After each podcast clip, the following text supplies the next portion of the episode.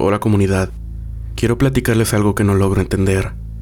Ayer veníamos viajando de Tlaxcala hacia Acapulco, mi esposo, mis tres perritas y yo. Alrededor de las 4.30 de la mañana, estábamos unos kilómetros antes de tomar la autopista siglo XXI, aproximadamente unos 30 minutos más adelante de Atlixco, Puebla. Todo seguía muy oscuro. Únicamente los faros de los autos iluminaban la carretera. Casi no había tráfico. Prácticamente nos encontrábamos solo circulando por ahí. De pronto, justamente arriba de un puente vehicular, vi un bulto que volaba. Era muy grande, de color negro azulado. Les prometo que vi, incluso, una figura que traía puesta una especie de túnica oscura, y lo que imaginé como una escoba voladora. Me quedé impactada varios segundos y le pregunté a mi esposo. Él iba conduciendo la camioneta. ¿Se había visto eso? Me dijo que no y se sorprendió al verme tan asustada. Me persiné y no supe más qué hacer. Fue todo un proceso el asimilar lo que había visto, de convencerme de que si vi lo que creí ver. Puedo describir un detalle más. Esa cosa volaba de forma extraña. No sé cómo explicarlo pero el movimiento me recordó al de las medusas. Se mueven lentamente en una especie de ir y venir, solo que en el aire. Creo que una bruja comunidad, por absurdo que parezca. Yo misma me sorprendo al describir todo esto. Lo que más me llama la atención es que eso que vi es la imagen estereotipada de las brujas, tal cual aparecen en películas y dibujos animados, solo que el efecto de esa visión me congeló y me invadió del miedo. Yo soy de Campeche, una pequeña ciudad al sur del país, famosa por sus historias de piratas, murallas y barrios antiguos, una de las cuales es escenario de la historia que estoy a punto de contarles. Esto pasó hace poco más de 10 años, cuando yo tenía como 9. En ese entonces mi familia y yo vivíamos en casa de mi abuelita. Ella vivía en uno de estos barrios antiguos de los que les hablé antes, llamado San Román.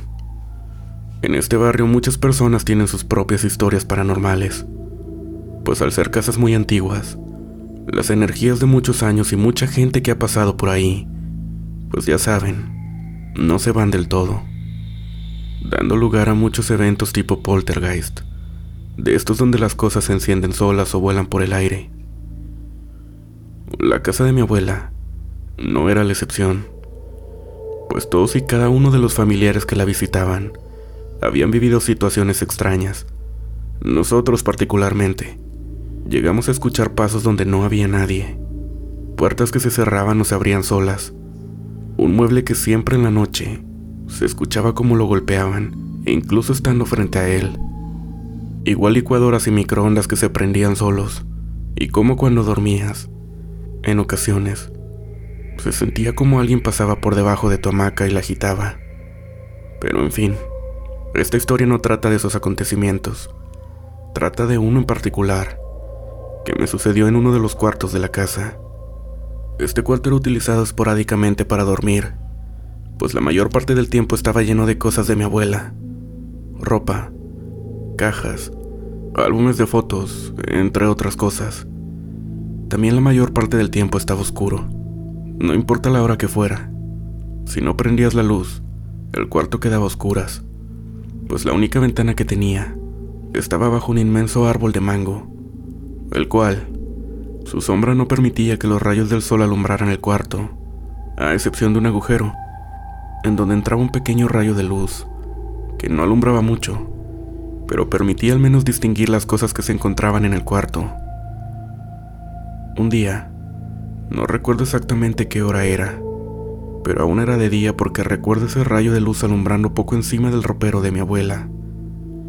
Me encontraba viendo caricaturas, o lo que sea que estuviesen pasando en la tele ese día, cuando de reojo vi pasar algo en la parte de arriba del ropero.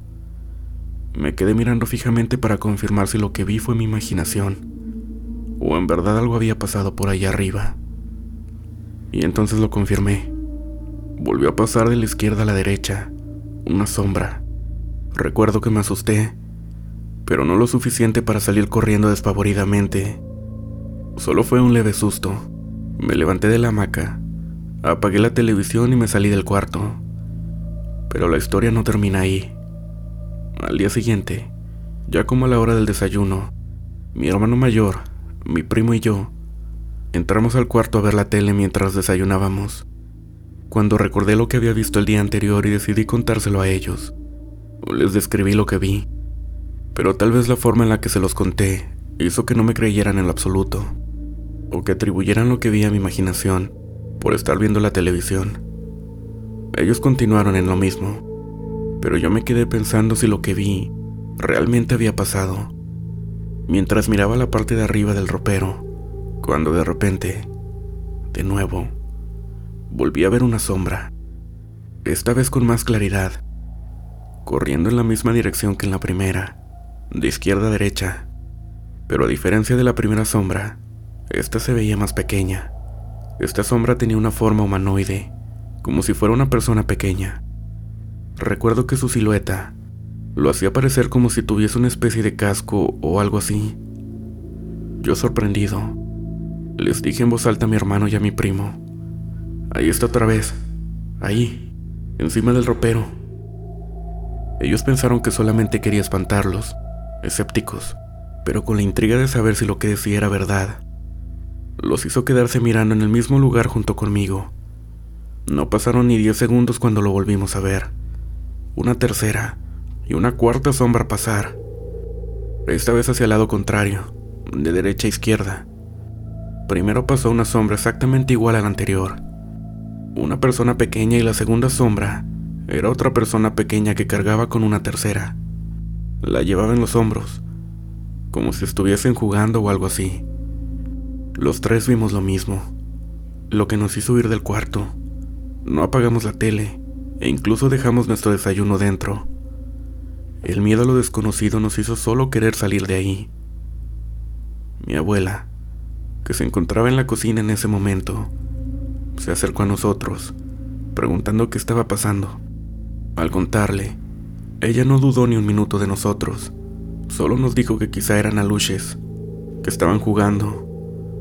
Verán, en el sur, todo lo que es la península de Yucatán, existe esta leyenda de los aluches son algo así como los duendes o los chaneques, personas pequeñitas, solo que los aluches suelen vestir ropas muy parecidas a las de la civilización maya, con sombreros y guaraches. Estos seres son vistos pocas veces y existen muchas historias diferentes de ellos. Algunos dicen que cuidan los cultivos de los terrenos. Otros dicen que son muy traviesos y se roban las cosas de la casa. Algunas otras historias son más siniestras pues cuentan que han llegado a llevarse niños los cuales nunca son vistos de nuevo, y que los pocos que han logrado aparecer de nuevo quedan con algún tipo de daño cognitivo, quedan locos, quizá debido al trauma. Mi hermano, mi primo y yo hasta la fecha que recordamos esa experiencia, hemos descrito muchas veces lo que vimos y siempre coincidimos en todos los aspectos. Personitas pequeñas corriendo arriba del ropero, aunque hay una cosa que no contamos, algo que en aquella ocasión dejamos pasar debido al miedo. Lo que vimos allá arriba eran sombras, siluetas de seres corriendo de un lado a otro, lo que quiere decir que lo que fueran no estaban arriba del ropero, estaban más cerca de nosotros, corriendo por donde entraba la luz de afuera, por ese agujero de luz que alumbraba un poco el cuarto, el cual se encontraba a menos de un metro de nosotros. Es decir, tenían que haber medido menos de 10 centímetros. Y quién sabe, quizás vivían en el cuarto, escondiéndose de nosotros y tan solo esa única vez fuimos capaces de verlos. O bueno, al menos ver su sombra. ¿Alguna vez han escuchado acerca de los seres elementales? Si no lo han hecho, permítanme darles una breve explicación. Los elementales son seres del tipo espiritual, los cuales están encargados de guardar el equilibrio en la naturaleza. Estos seres están relacionados directamente con los cuatro elementos naturales, agua, fuego, aire y tierra. Son de carácter neutral, aunque tienden a atacar todo aquello que trate de alterar la armonía del lugar donde habitan, y principalmente se encuentran en lugares rodeados por naturaleza, por ejemplo un bosque, un lago, el océano, etc. La historia que voy a relatarles tiene que ver con este tipo de seres, y aquí la tienen. Desde que tengo uso de razón me he interesado por los temas paranormales, desde casos de apariciones hasta los muy ya trillados avistamientos ovnis. Las expediciones que realizaba justo con mis amigos de la infancia, que dicho sea de paso también comparten mis gustos, fueron infinitas. Visitas a bosques, panteones, construcciones supuestamente hechizadas e incluso hacer nuestra propia investigación acerca del conocido kilómetro 31 de la carretera al desierto de los leones de la Ciudad de México. De estas expediciones, hubo una que me arrepiento de haber realizado por la cantidad de pesadillas que me provocó. A la edad de 20, en agosto, cuando las lluvias están en su pleno apogeo, decidimos seis amigos y yo ir a realizar una visita nocturna al Panteón Inglés, ubicado en Real del Monte, Hidalgo, famoso por sus leyendas sobrenaturales. Todo iba bien. Llegamos al pueblo alrededor de las 5 de la tarde y nos alojamos en la casa de un amigo que nos esperaba allá, el cual tenía familia en ese lugar, y por tal motivo fuimos recibidos sin problema alguno. A las 10 de la noche decidimos emprender el camino rumbo al panteón. Equipados con lámparas de mano y ropa impermeable nos dirigimos al lugar. Unos cuantos metros antes de llegar, encontramos por el camino a una señora de edad avanzada, la cual sin ningún tipo de rodeo nos dijo, ya sé a dónde se dirigen, y no se los recomiendo. Las veredas son peligrosas, y más cuando se avecina una tormenta como la que viene. Nosotros no le tomamos importancia y seguimos con nuestro camino, así como ella el suyo. Yo me había quedado con la incertidumbre clavada, por lo cual volteé para preguntar a qué se refería, pero solo me encontré con una calle vacía, alumbrada por las tenues luces del alumbrado público. Eso me desconcertó aún más. Al llegar al panteón, ese imponente zaguán de herrería, montado bajo un marco de cemento, y la cruz del mismo material que sobresalía de este, cubierta de musgo a causa de la humedad, le daba un toque especial de misterio al lugar. Sin perder más tiempo trepamos el muro delimitante y nos adentramos en la oscuridad del cementerio. Pasaban poco más de las 11.30 de la noche y todo era tranquilo e incluso aburrido. Definitivamente una pérdida de tiempo, cuando de la nada una cortina de lluvia se apoderó de aquel sitio. Una cantidad de agua sin igual caía sobre nosotros y nos limitaba la visibilidad de donde pisábamos. De pronto un lamento de mujer, que más que un lamento era un grito desgarrador, venía de frente a nosotros de un lugar del panteón que aún no recorríamos, un lugar oscuro y con gran cantidad de árboles. Justo ahí entre las tumbas los arbustos y la abrumadora lluvia pudimos apreciar la silueta de una mujer que se dirigía hacia nosotros. Todos dimos vuelta atrás y corrimos. Corrimos como jamás lo habíamos hecho.